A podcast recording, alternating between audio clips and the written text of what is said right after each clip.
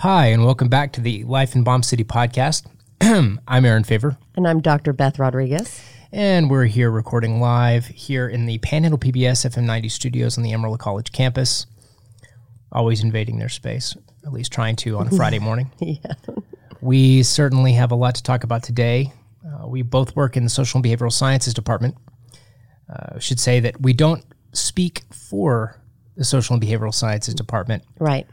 But we work in that office. So absolutely love to do that, by the way, yes, of our colleagues. Do.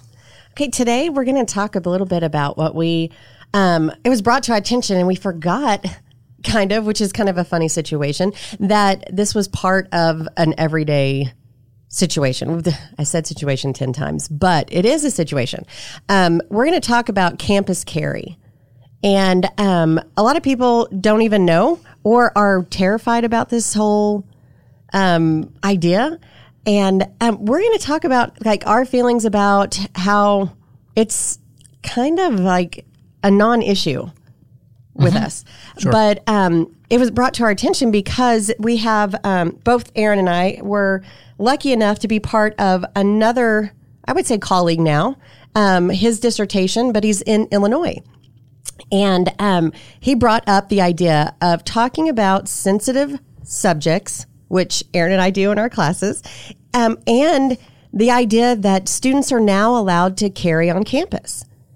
And what was really shocking to me was like, whoa, you know what? I have never even thought about that. So he did bring up something that I hadn't even thought about. So the first thing that we want to do is kind of talk about what our, I guess, the rules are for here on our campus. Aaron, do you have that on there?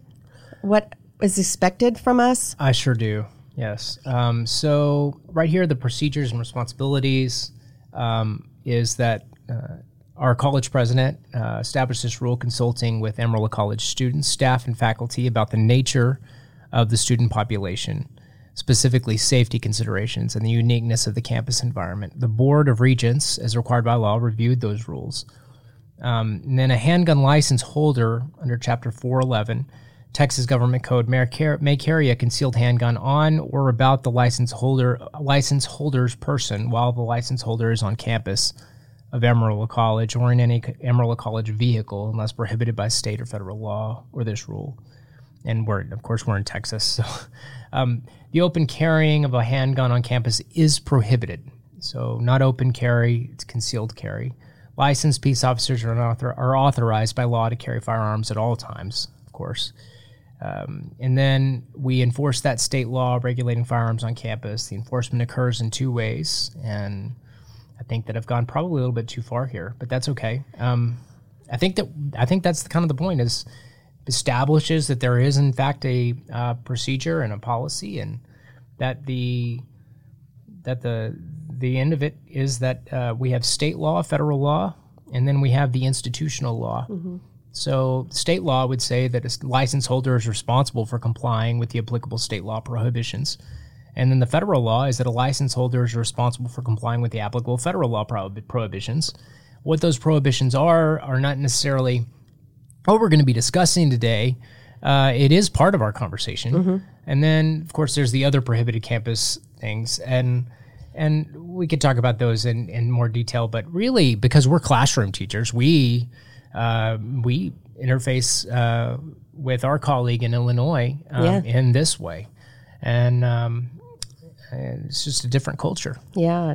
One of the things, I was on the board that was really kind of trying to come up with the, you know, specific rules for our campus for campus carry. And at the time I was shocked that they asked me, but I was really glad because the more we talked about it, and people kept adding more and more and more places, and I really had to stop everybody and say, wait a minute. You know, the more places that we're not allowed to carry, the less places that we're going to have people who carry. Now, and I said, most people see that as, yes, it's exactly what we want to do. And I was like, but wait a minute. What happens here is if we have those laws, we have law-abiding citizens who will respect those rules. But those law-abiding citizens are usually not the ones who are doing the school shootings. So what would happen is the more and more laws that we kept putting in place, the less and less places people who have their license to carry will have a gun. And I know this is kind of probably controversial to some people, but the truth is the people who break the law don't care about the laws. So we should actually make it less restrictive of the places where you can actually carry. And I was all about, some of the places that we said, of course, are the kids, where the kids are. Mm-hmm. I think that makes a lot of sense. You know, not that no one needs to protect the kids. Kids would be people 18 and under. Yes. Is that right? So, okay. I mean, and like kids too is what we have. Sometimes I call kids, everybody like kids. Yeah. But like at the daycares, we have two different daycares that are considered, AC campuses. One is on the West Campus, and the other one is at Medi Park. And so those are two places that you're not allowed to carry. And then, of course, any of the like gymnastics places where they have dance and gymnastics and with lots of kids. And then, of course, they did say the Carter Fitness Center. And I think that one is not necessarily – I just don't – people are not caring while they're working out, hopefully. I mean, that's kind of that would be a stretch. That would be hard, actually. It would be very difficult. I know some people that probably pull it off, and I'm sure you do too. I do too. But depending on the day, figure out, And then, if they bring it to Carter Fitness, they would have to put it in a locker, which then would allow someone to go. And it's kind of like, okay, so let's just not bring it there. Right, because there's a lot of logistics. And that's kind of what we came down to is like, let's think of the places that would be.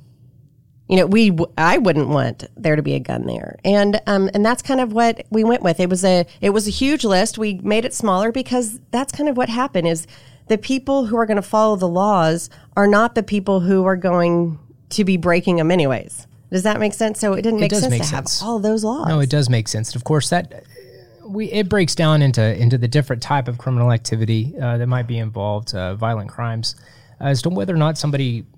We get into all the logistics and the details of what motive is and whether people, But I think what Beth is pointing out is that when folks tend to go out and commit violent criminal acts on campuses, they're normally breaking the law before they even step onto that campus because they're in violation of some type of a gun ownership law.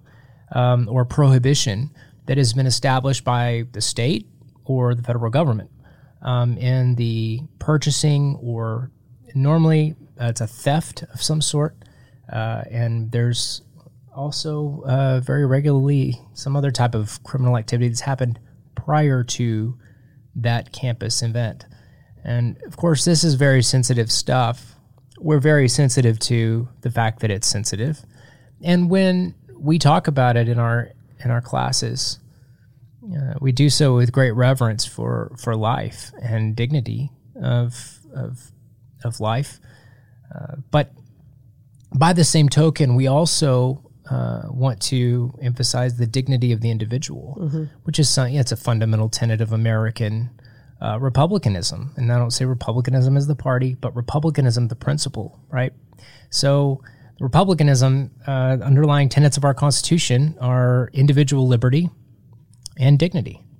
So if you're going to respect the dignity of a human life and respect the liberty of a human life, then these things can get rather complex very quickly, as all of our topics do, by the way. Yeah, they do. But that's what makes it good is that I think that, these are things that we need to talk about. And it's not... And I don't know that it needs to be either or, right? On a lot of these issues, I think that, we just need to understand both sides. And I think that's really where it's coming from. It's like there's a lot of people who are, want to make more gun laws. And I understand. I mean, when I see school shootings, it terrifies me, right? You send your kids to school, you drop them off at school and like, sometimes you have a little anxiety because they're not in the building yet. They get in the building and you're like, they're safe. Okay, but then when we start to see all these school shootings, do you really feel like they're safe there? And I think you know, that's where we see, you know, people are like, oh, we need more guns. We need less guns. We need less, more rules, more laws, more everything so we can keep people safe. And I think it gets to the point where if we have so much that, you know, so many laws, so much that we're taking away from people, it actually leaves people more vulnerable than safe. And our kids are already vulnerable if you look at it. And you know, it just, it's a double-edged sword, right? I definitely want the campuses to be safe. Like, that is terrifying school. I think that one of the big things that people want to know is, do you feel unsafe or do you feel threatened in any way if you know that students can carry a firearm on campus in a concealed manner, which is the legal way to carry on our campus? Mm-hmm. I know. And I don't. I actually, that colleague of ours, I don't know if I can we say his name? I don't know. I don't know.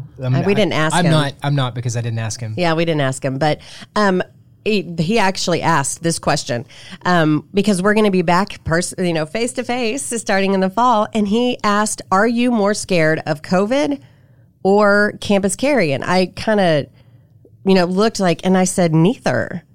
And he was floored. I don't know. The fact that I have students in the class that have, can conceal carry, I don't really think about it. So I guess it's not something that makes me nervous, that I'm worried about. Right. And one of the biggest issues that he seems to be bringing up and is something that I think a lot of folks are concerned about is whether or not, for example, last episode we visited a little bit about anti-racism. Mm-hmm. We visited about it in a lot of different ways. I hope that we were able to respectfully diagnose the different positions on it. Of course, that's a fairly superficial argument when we really start getting into visiting with people that, have their, they spent their life studying this stuff. But at the same time, we're doing the same thing with this issue, mm-hmm. right? So having students for 8 weeks at a time in class, even if we meet 4 days a week, we know relatively little about them. Mm-hmm. When they walk in, we get to know them. This is our first interaction, unless we know them outside of class, or we had them in a previous class, which is not uncommon, but it's also regular for me to not know anybody. Mm-hmm. So we do all kinds of things, and eventually I start to get an idea of their personalities and, things like that, establish a baseline. Mm-hmm. And the idea doesn't not cross my mind. In fact, when that question got asked, I was kind of jarred a little bit because it's not something that I really think about at all. Yeah, me neither. And I think that, with people who have concealed, I'm assuming if it's concealed and they're doing everything they're supposed to, then they aren't a threat to me. I think that the reason why it's not is because we do establish a kind of a safe environment, respect, agree to disagree on the very first day. I mean, that is part of my syllabus is I say, listen, we are, we're going to talk about things that people have very strong opinions about. It's psychology. It's personal. Okay. And so when we do that, I need everybody to respect everybody else. And I think that establishing that kind of environment where, yeah, we're going to disagree. It's not, that's not something that I'm not saying you can't be emotional and you can't have your passion about it, but at the same time, you have to respect the other person. And I think that just establishing that idea in the very beginning doesn't really, I'm sure people still get in arguments sometimes, but it kind of sets the base like, okay, you know what? Like you can't throw a fit. And that's what I would see as if somebody decided, oh, we're talking about something sensitive and I got mad, so I'm going to use my gun. And I don't, I respect my students enough, and I think they respect me enough that they understand that that's kind of the environment we're setting. And I just don't see it happening in the classroom. And I don't know if that's naive or if that is just because I assume that these people are, you know, they're responsible, they're respectful, and they're adult enough to understand that this argument is not worth taking someone's life. Right. I remember visiting the Northeast coast, and I remember getting into a conversation with someone about gun control. Specifically, it was Boston. He wanted to know, and I mean, I'm not going to try to do the accent, but he certainly said, and he grew up in Boston, understand. You know, he grew up in downtown Boston. He was a cosmopolitan, you know, personality, spent his entire life there. And this is a place where even the nomenclature is different that they use to express, you know, firearms and Second Amendment issues. So one of the things that he asked me was, what's the deal? I told him I was from Texas, and he goes, oh, yeah. He goes, what's the deal with you guys and guns? Mm-hmm. You know, is that mindset right there, what's the deal with you guys and guns? That kind of shows a cultural rift or a chasm in between in our not only political discourse, but our political culture and our personal life culture. In Texas and the Panhandle, particularly because of the wide open spaces, the relatively new time that we've been on the not a frontier community. Some people would still say we're a frontier community, really? Myself being one of them, by the way. But it's just kind of our mindset. Yeah. You know, and that has to do with, I'm not looking for, I respect, I love police officers. I'm so glad they're here. I believe that they're here to protect people. I believe that they're here to establish a baseline for walking the boundaries. And that thin blue line that we talk about is very real, mm-hmm. and that they serve the absolute interest of the community. But oftentimes when I get into a conversation with a police officer about this topic, they'll say that they support and hope that the individual that is having to deal with a violent confrontation there at their home or anywhere else where they may have to defend their lives or someone else's lives, our families, mm-hmm. they hope they have a firearm. They want them to have the tools that they need there so that knowing that the chances they're going to get there and the likelihood they're going to get there prior to something happening, and of course every situation is different, sure. and not, you know, putting anything... is, I mean, even in the event that it's a distant possibility, they still want them to have the tools because life is life.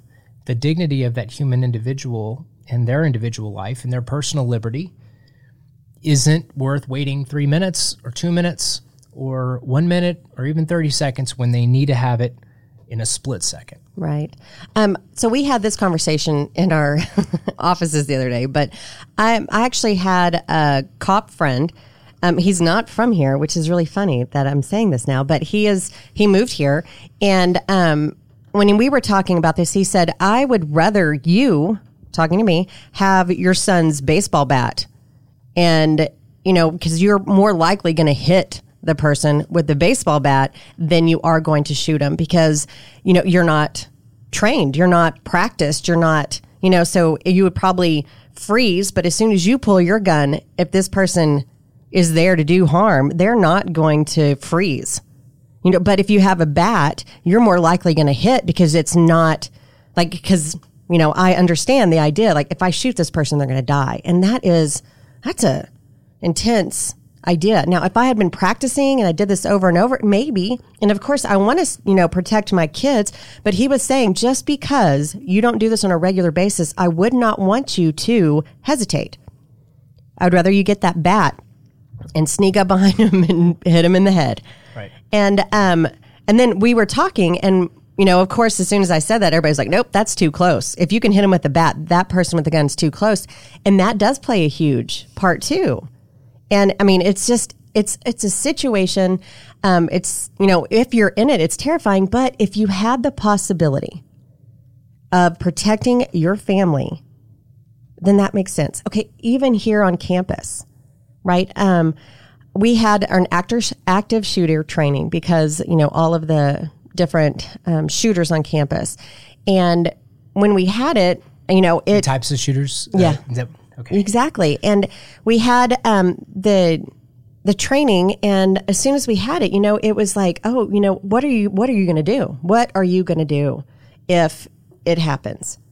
And, you know, just instinct, I would, you know, the first thing they always say is to run, get out. If you are in a clear, you get out.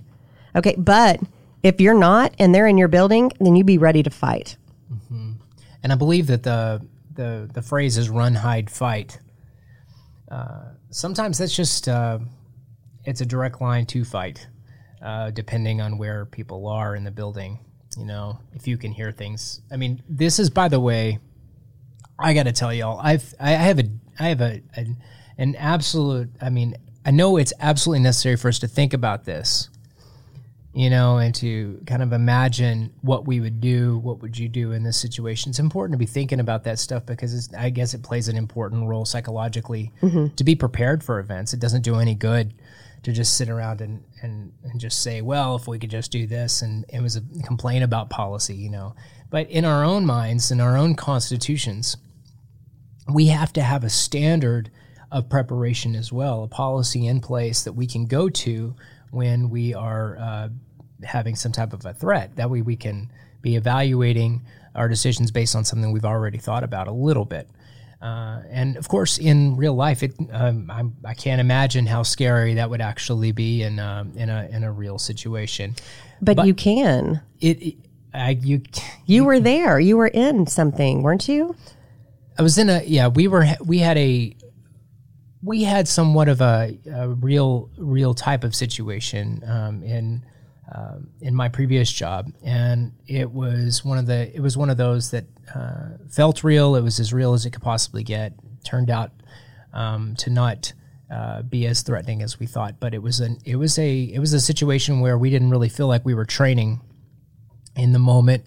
We didn't find out until much later that the threat wasn't what we thought it was, and that went from the top down. Mm-hmm. So we were ready. Yeah. I mean, we were ready, and my students were ready, and we had broken down our students into those that wanted to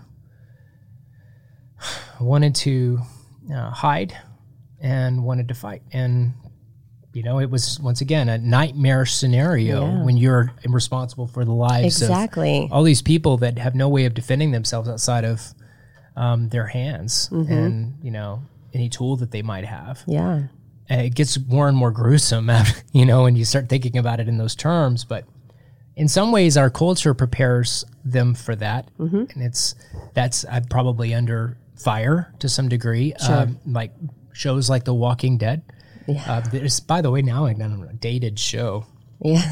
Another thing to date me, right? Yeah. Going to be 41 in August, but... Oh, I don't want to talk about mine. Man, it's okay. It's a level. Who weren't... Okay, what's the... Oh, gosh, I can't think of it now. Where the guys were they in Paris? Mm-hmm. And they saved everybody? Where are they from? Oh, are you talking about... Wait, are you talking about the airplane? Or are you No, I'm talking about like the subway, train, or whatever they were on. Oh, man. Oh, I remember what you're talking about. Yes. Was that Paris? Was it? I know what you're talking about. Where they saw it and immediately did something about it. They just confronted it. Were they didn't happen to be U.S. Marines, did they? Mm-hmm. I believe so. It doesn't surprise me at all. Not one single bit. Mm-mm. If they happen to be United States Marine Corps. And I have to look because I need to know. But we can keep talking and then I'll fill you in when I get it. Yeah, that's great. So the court debate tends to go on in a multitude of ways. This is no simple thing. And, of course, among judges and judicial philosophies, it's no simple thing either. It seems to gravitate towards similar grounds as what we were talking about when we talked about anti-racism, which is an individual versus a collective. So when we talked about defining racism in our space, whether or not somebody's looking at racism as something that's done individually or whether it's done at a societal level is something that also people talk about when they talk about the Second Amendment. Is this an individual right? The Second Amendment reads, a well-regulated militia being necessary to the security of a free state, the right of the people to keep and bear arms shall not be infringed. And the question is, does it apply to a group of people, or does it apply to one person to keep and bear arms? Beth, did you find it? I did. Okay, so it is, of course it doesn't say what, but it's 1517 to Paris. Okay. And there was, which is so funny, it's Anthony Sadler was one of them. That's my maiden name. And it's that? My sister's name. It's Anthony, but she spells it with an I. Yeah. Dr. Sadler from Jurassic Park. Yeah, I know. I always said, hey, that's me. And that's why I got my doctorate. No, I'm just kidding. It was done by Clint Eastwood, though. Three American Heroes is what it was. And I'm trying to, for some reason, I think that they may be from Texas. Hmm. And I can't, I need to know just because it. Right. To kind of play into what we're talking about. No, it's important to understand. I think maybe the culture that people come from dictates their behavior in those types of situations. It's what they have to fall back on. It's what they're used to. And so if you're used to seeing people with guns all the time and you see somebody in a threatened position, it's different than seeing someone just with a gun on their holster or concealed. He was United States Air Force Staff Sergeant. Where were they from? I'm sorry, you guys. I want to know because, no, it's not from Texas. Oh, darn it. Never mind. We want him to be from Texas. I did. Well, I mean, he's an honorary Texan if he stopped an attack. Especially, extend the border there for him and loop him in. He's in fact from California? Yes. Okay. Well, we like California. They know how to party. They do. Well, I mean, but the point is it is the military, right? So when you're in the environment where guns are, something that you understand, right, and where people can have, respect and they're using it correctly, then you're cool, right? You see the gun. But if you recognize when it's being used as a tool against people, you also are able to identify that and be less terrified and ready to act because it's part of your culture, the way that you do things. And I think that's kind of what we're talking about because, I mean, here, I'm willing to bet that there is a lot of people who, if we were to poll people on the street, they have shot a gun. Now, not necessarily at people, right? They not necessarily hunting, but just shot a gun. And I'm willing to bet that the number in Texas, especially in the Texas Panhandle, is a lot higher than, a lot of other places. And I think because of that, we do have a more, not necessarily laxed attitude about guns, but we have more of we're not terrified. And I think that really plays a part into how we function with the idea of campus carry. Certainly. And in addition to that, I think it's hard to put this in words, like so many things are. For me, I am always searching for words, and I use the word and trying to fill in those gaps while I'm trying to figure it out. The truth is that nobody really knows. You can be terrified and still know how to act, and that's. Sure.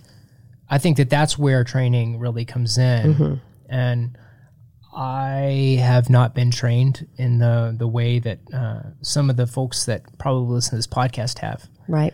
I have not had that extensive training that where you're actually under fire, the training of reality, that prepares you for a whole thing, a list of issues in real life. And so many of our veterans serving overseas, when they hear things, they not only are able to recognize the type of gun that is being fired, but they're able to determine how far away it is and a variety of other things and what they need to do. That all plays into experience around something. So maybe that happens in Texas. Maybe that happens in Afghanistan. Maybe that happens in any other variety of places all over the world. Mm-hmm. But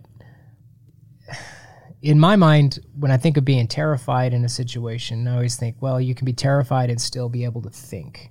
You know, are we paralyzed when in these situations? And of course, we're kind of talking out of our hat here a little bit. Mm-hmm.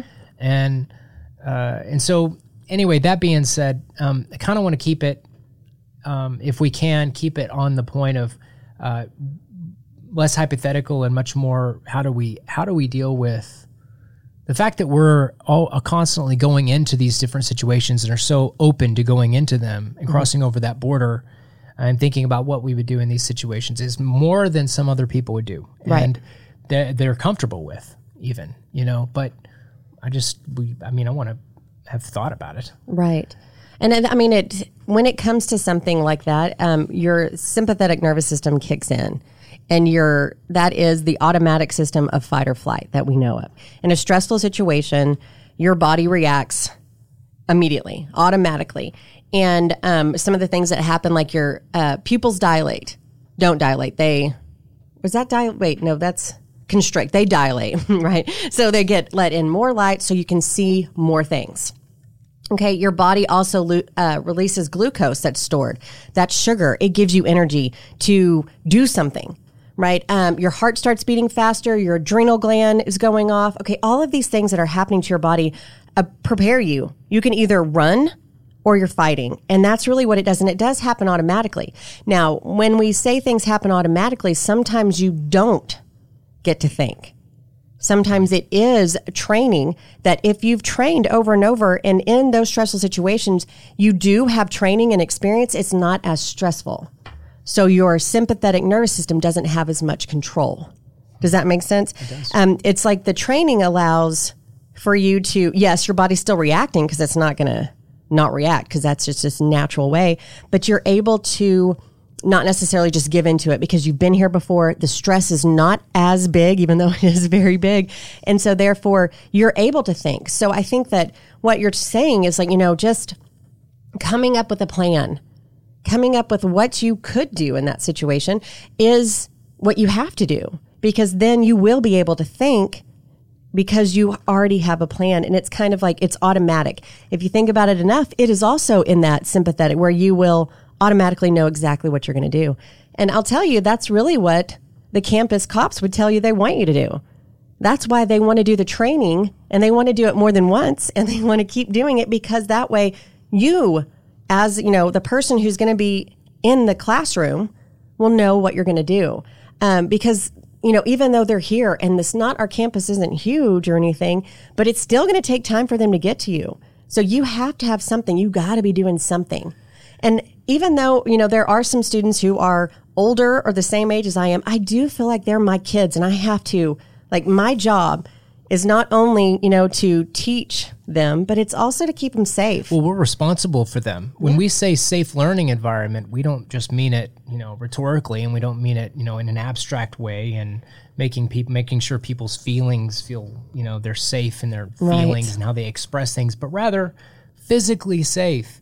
That includes, you know, if somebody's sharing a sensitive topic like their position on racism or their position or their experience with racism, that they don't feel physically threatened. Right.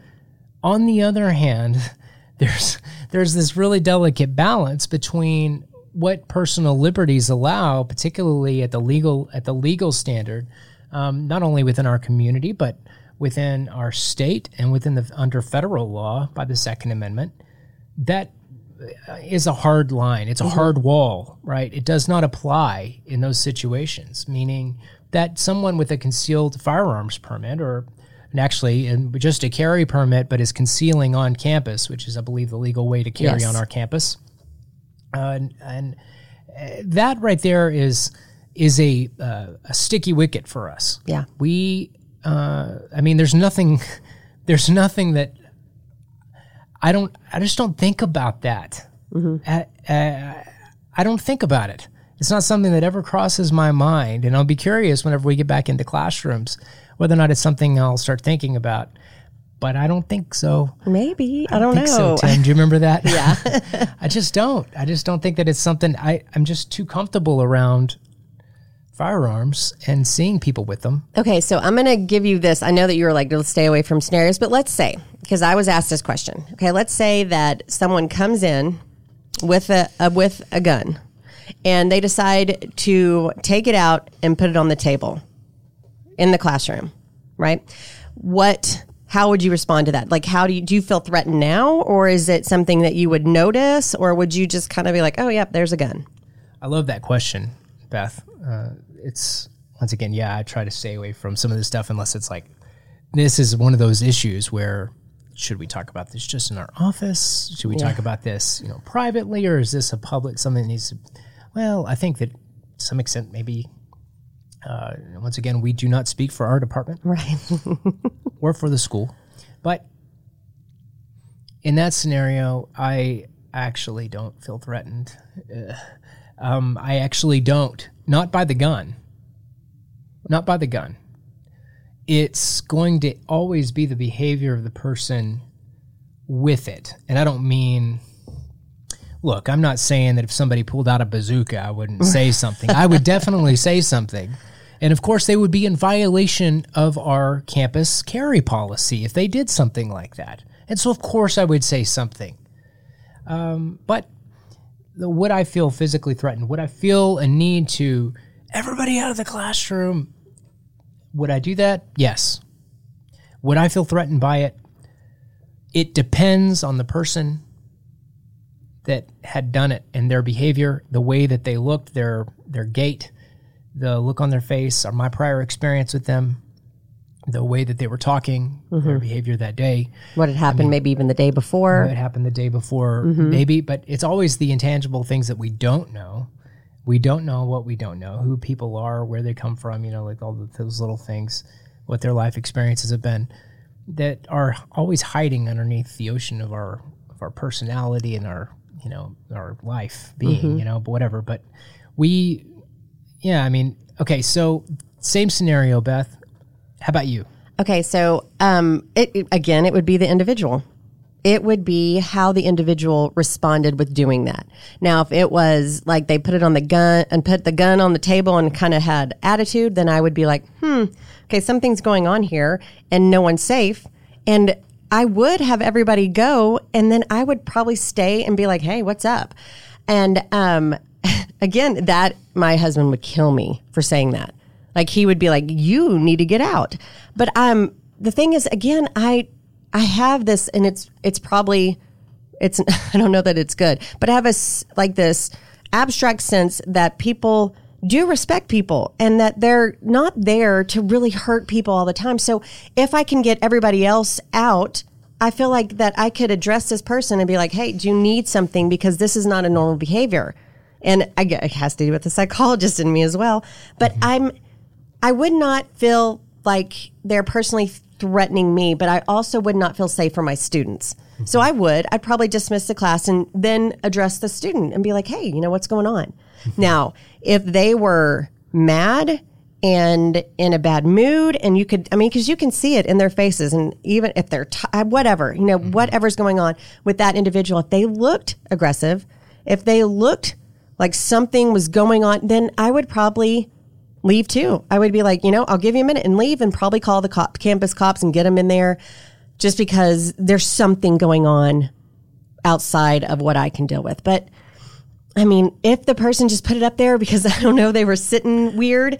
Sometimes if you have campus care or concealed, it's sitting weird. So they put it up there first. I might be like, but if the person's like talking and doing, I would be like, I'd probably walk over and say, hey, that needs to be concealed, and they'd be like, oh my gosh. And that's what I would expect. Their backpack or something, whatever. Right. But I mean, if I would, it would be all about the body language and the facial expression, everything about the individual at that moment that would have me respond different. But it's not the gun that's the problem. It would be the individual, right? That's the major policy divide, right? Yeah, there. Is the question. I mean, or it seems like it is anyway. I mean, unless there's something else going on that I'm not aware of. Seems like there's a heavy reliance on the susceptibility of people that that don't carry firearms being threatened by people that choose to carry firearms legally and constitutionally. That's not a, by the way, not a plug for constitutional carry. It's just a different, I mean, right? But by the Constitution, by the standards of the Second Amendment itself, being threatened by a potential or something that's physical on their person, rather than by the behavior, and what are, and also not maybe knowing the statistical probabilities of certain things as well.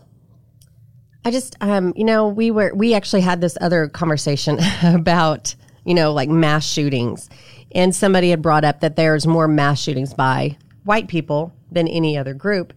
And it brought up the idea that, you know, well, okay, so these white people who are doing these mass shootings, are they following the laws in the first place? And the answer is probably going to be no on most of them. Granted, there may be some who have lived their life perfectly, everything's fantastic, and then they just click. Okay, but if we look at the number of the different races, like the actual number, and then look at the percentages, I bet the percentages are a lot closer than what we would say. And I don't know. I mean, if somebody knows it, you know, let us know. But that's the idea. It's like, I don't know that. I think the biggest percentage that we're going to see for school shootings, mass shootings, are going to be people who are not following the law in the first place. Adam Lanza. Perspective here. Mm-hmm. Adam Lanza, the Sandy Hook killer, the murderer, went into that elementary school and killed all those little kids. That is, ugh. This makes my heart sink. Just the idea of it just makes my heart sink. It's unbelievable crime. Adam Lanza had killed his mom and taken her firearm, and then went out and perpetrated that crime. Is that the way it is with all of these crimes? No, it's not. There are cases in which someone went and legally purchased one, but the first thing that they went out and did was, oh, wait a minute, hold on. There have been cases where that's happened, and you know, this goes back to the 90s, not just Columbine, but before that even, we had all these postal shootings, post office shootings that were going on. Do you remember that in the early 90s? Yes. And it began in the late 80s. It was like everybody, what was the new term? We're going to go postal. That's right. That's right. Because that happened. Right. And of course, that gets, there's a joke on Seinfeld, which is not funny maybe, but also is satire, you know. They said, why is that? And of course, Newman on Seinfeld is a postal carrier and says, because the mail never stops, Jerry. Yeah. It just keeps coming and coming. Okay, so I looked up percentages, and it doesn't break it down in percentages, just so you know. But I'm going to first let you know the distribution of population in the United States for races. And non-Hispanic white is at about 61.3%. That's Hispanic. Wait, Hispanic. That's white. Non-Hispanic. The percentage though white. Is for white. For white but population in the United States. No, this is just the population. Oh, just the population itself in the United States. The highest population in the United States is white. 62%. 61. Okay. And then next is Hispanic, and it's 17, almost 18%. Okay. Okay. So not in Texas. In Texas, it is. Not. I think this upcoming year, it's set to eclipse, I believe, and become the majority. Yeah. So, but then it has it broken down in the number of incidents by races, and there's 66 by white. Okay, but I don't know, you know, considering the percentage of how many white people there are, the race of white, you know, what percentage is that compared to where we see for black, it's 21 incidences. Latino is 10. Asian is 8. 5 is other. I don't know what other is. Do we describe mass shootings in this situation, or mass death, like in this situation, as people like moving into a house and shooting up a party? Is that something that is included here, or is it have to be something? Do we only break it up down into school shootings? No, this is mass shooting of anything, not just school. By the way, social science itself is meant, I think one of the things that we do is we have to look at statistics, but we have to look at them within perspective. If we're going to get a correct evaluation of the material. I mean, if I have a lot of students failing my class, I don't just look at the statistics of the number failing. I look at the context that's surrounding it. Why are they failing? How is this compared to other classes? What am I doing differently in other classes? What is the state of Illinois doing? Mm-hmm. They've cracked down on guns, right? I mean, where is the largest concentration of death by firearm in a city? Chicago. Yeah. And you know what? I feel for Chicago. I do, deeply. I want them to get that under control. And what is it that they haven't tried? Yeah, what is it that's different with other places? Because we have, I mean, there's in Texas where, everything's growing. Austin is huge. Houston is huge. Do we have shootings there? Absolutely. I mean, that would be ridiculous not to say that we do. But is it at the extent that we're seeing it in other places, especially with loss of gun control? Hmm. Like this is going to be very Texas of me, but what is the one thing that's going to make it less likely that you're going to pull out a gun and start shooting? Someone's going to shoot you if you do. Right? I mean, the point of you getting a gun is not to be killed. You're going to kill somebody. But if you know that the average Joe who's standing here, when you pull your gun, he might have one. Does that deter? Would that deter? I don't know, because that's not how it is. So maybe that's why I don't know what it is. Mm-hmm. Like you don't see the same kind of actions happening. Now at schools, it's not even fair. I mean, especially the young kids, because they're not carrying. No. Now, if we had teachers, right? If we had teachers, right? Isn't that like the movement? It's like, let your teacher carry, because then it's just one of those, you don't know now. Like if I go to the school where I'm supposed to have soft targets, am I going to get shot before the cops get there? Because if I walk in, does the principal have a gun? Yeah. If I have a gun, does that principal have a gun? As soon as they see my gun, they shoot. Mm-hmm. I don't know. I mean, mm-hmm. But at that point, when someone decides to go into a school and shoot, are they mentally sound? Are they thinking even at that point? You know what I mean? Are they looking at the consequences? Right. And this is kind of a shameless plug, by the way, for a future episode, I think, that we want to do, breaking down the mindsets and the way that people mm-hmm. think about who are conservative and people that who tend to be more liberal in their approaches, the way they think, those different ideological frameworks. And I think that that's very relevant to our situation here and what you're mentioning, because you're talking about compellence. What is it that compels another person or another actor to do something differently? Is it deterrence, or is it something else? Well, let's look at the behavior of the individuals. Are they attacking hard targets? Are they attacking soft targets? Right. They tend to attack soft targets. Mm-hmm. So you harden those targets up. You harden those facilities up. And I recognize that this is not something that a lot of people all over the country may agree with, but when you talk to maybe security experts, they would say that makes more sense. Guns, more guards, more police.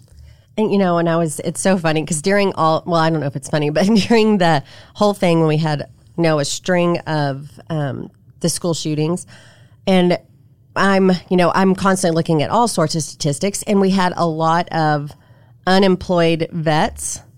I was like, oh my gosh, why would we not have veterans be some sort of, not necessarily guards, but some sort of, policing at the schools that we're all worried about? And then all of a sudden we're like killing two birds with one stone, right?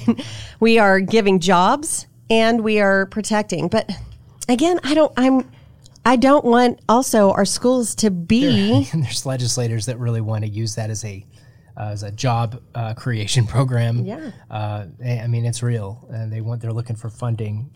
Not just in the state of Texas, but all over the country in different state legislatures. It kind of makes sense, right? Because we, I know that they have increased the police presence on the campuses for middle school and high school, but we don't have enough cops. Right. And because of that, why this would be a perfect job.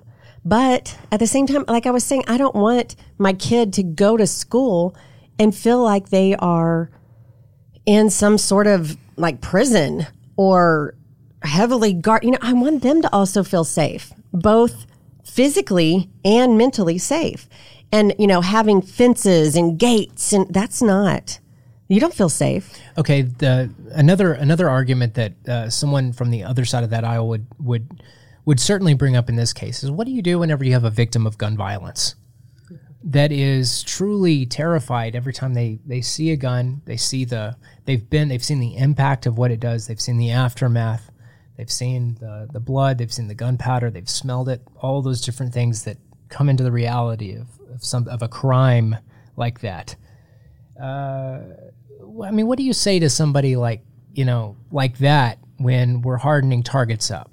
That's a natural counter argument is, well, you've got victims. Sure. That are in that same school, that are in that same environment, and it could certainly make them more emotional or I don't know the words here. Instigate PTSD, trigger right? trauma, right? Trigger trauma responses. Is that I sure? Don't know. Yeah. And yes, and it's going to. I mean, it. I wouldn't be surprised. But again, it is. This is a situational thing, and everybody's going to react different. And I can't, and when we're looking, and this, like with policy, with law, we're looking for the greater good. And I, not that I don't want everybody to feel safe, but at the same time, what is the thing that's going to make more people feel safe, in that situation? And yes, I definitely do take into account the people who have suffered and are victims, because it's, that's kind of what my job is as a psychologist. But at the same time, it's like, well, that's something that needs to be addressed anyways. And now we don't want everybody else to be a victim either. Certainly. And so individual answer, collective. Yes. Always goes back to individual collective. And in that framework, you're going to see people on the right say collective. Right. But they're also going to say individual because on the left, they would say that, that individual deserves special status, deserves to be protected. Totally understandable, right? They do. Mm-hmm. But they also are choosing to go to a public place, in a public space where they're... Now, how do you make that place safe emotionally? It's going to be different from the way you make it safe physically. Right. That's two totally different things. Mm-hmm. We're psychologists. At some point you break it down. We talked to Fore Price on this show, Congressman Price, very, very, very well-respected representative in our Texas legislature, who is constantly such a advocate for health, mental health, and the different types of ways that we can serve that community of individuals that need that as individuals and as a community in those spaces, and make them feel safer and make them feel not only welcome, but like they've got a place to go if they need. But in that situation, we also are looking out for the larger group of people as well, not to break down to utilitarianism. That's not my point. But certainly to just look at the purpose behind the Second Amendment itself. Mm-hmm. The Second Amendment would suggest a well-regulated militia. Sorry, I'm just going to have to kind of pull this out of my hat. But well-regulated militia being necessary to the security of a free state, the right of the people to keep and bear arms shall not be infringed. So there's a lot there, right? Mm-hmm. If they hadn't put all those commas in there, we may not be in some of the questioning that we are now, but they did. Right. And I think that was brilliant. on their part, because they have to know that things are going to change and things are different. And so, you know, by doing that, they allow for some flexibility and, you know, understanding that, you know what, this, it's going to change, but not that much, you know, right? I mean, what is a free state? Point, right? In that amendment, the language, what is a free state? Well, a free state is, at that time, 1787, coming out of the Articles of Confederation, trying to find support and consensus. That's the states, the individual state legislatures saying that they want to have the right to defend themselves if necessary against a larger, more powerful central government. Now, that gets misconstrued today as being something like the Timothy McVeigh way of thinking, which is that the federal government's out to get people, and therefore people need to be armed, ready to defend themselves. Well, I mean, to some extent that might be correct, not necessarily in the sense that it's like an impending threat, but maybe the purpose of the amendment itself was to not only protect the state itself, but also the individual within that state. And this was the big case, DC v. Heller, where there was a gun ban in the District of Columbia, and Heller was a federal agent. He worked in DC and was able to carry a firearm in his job, but was not allowed to defend his home with the same firearm, and he wanted that right. Challenged it. There were actually a group of people that challenged it. His was the only one that held up in the District of Columbia as being something that was viable.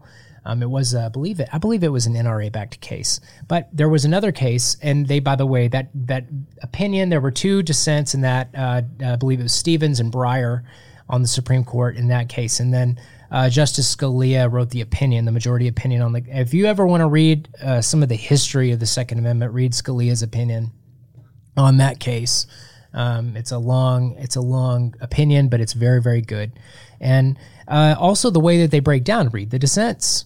I mean, if you want to see the arguments and counter arguments of this, and then apply it to what Beth and I are talking about today, read those dissents.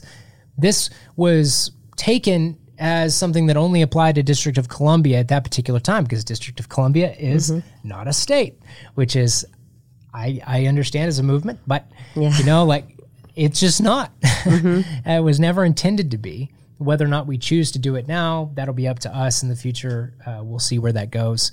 But the question then became, well, what about states themselves? Can states legislate? By your logic, Aaron, and by the logic that you're stating, or you're relating, that Supreme Court justices have said, based on the Second Amendment, if that's true, then the state legislatures should be able to have like almost unlimited authority about what their people do in those types of situations. Well, we get, you know, the McDonald case in Chicago, where we understand that there are certain things that we can and can't do.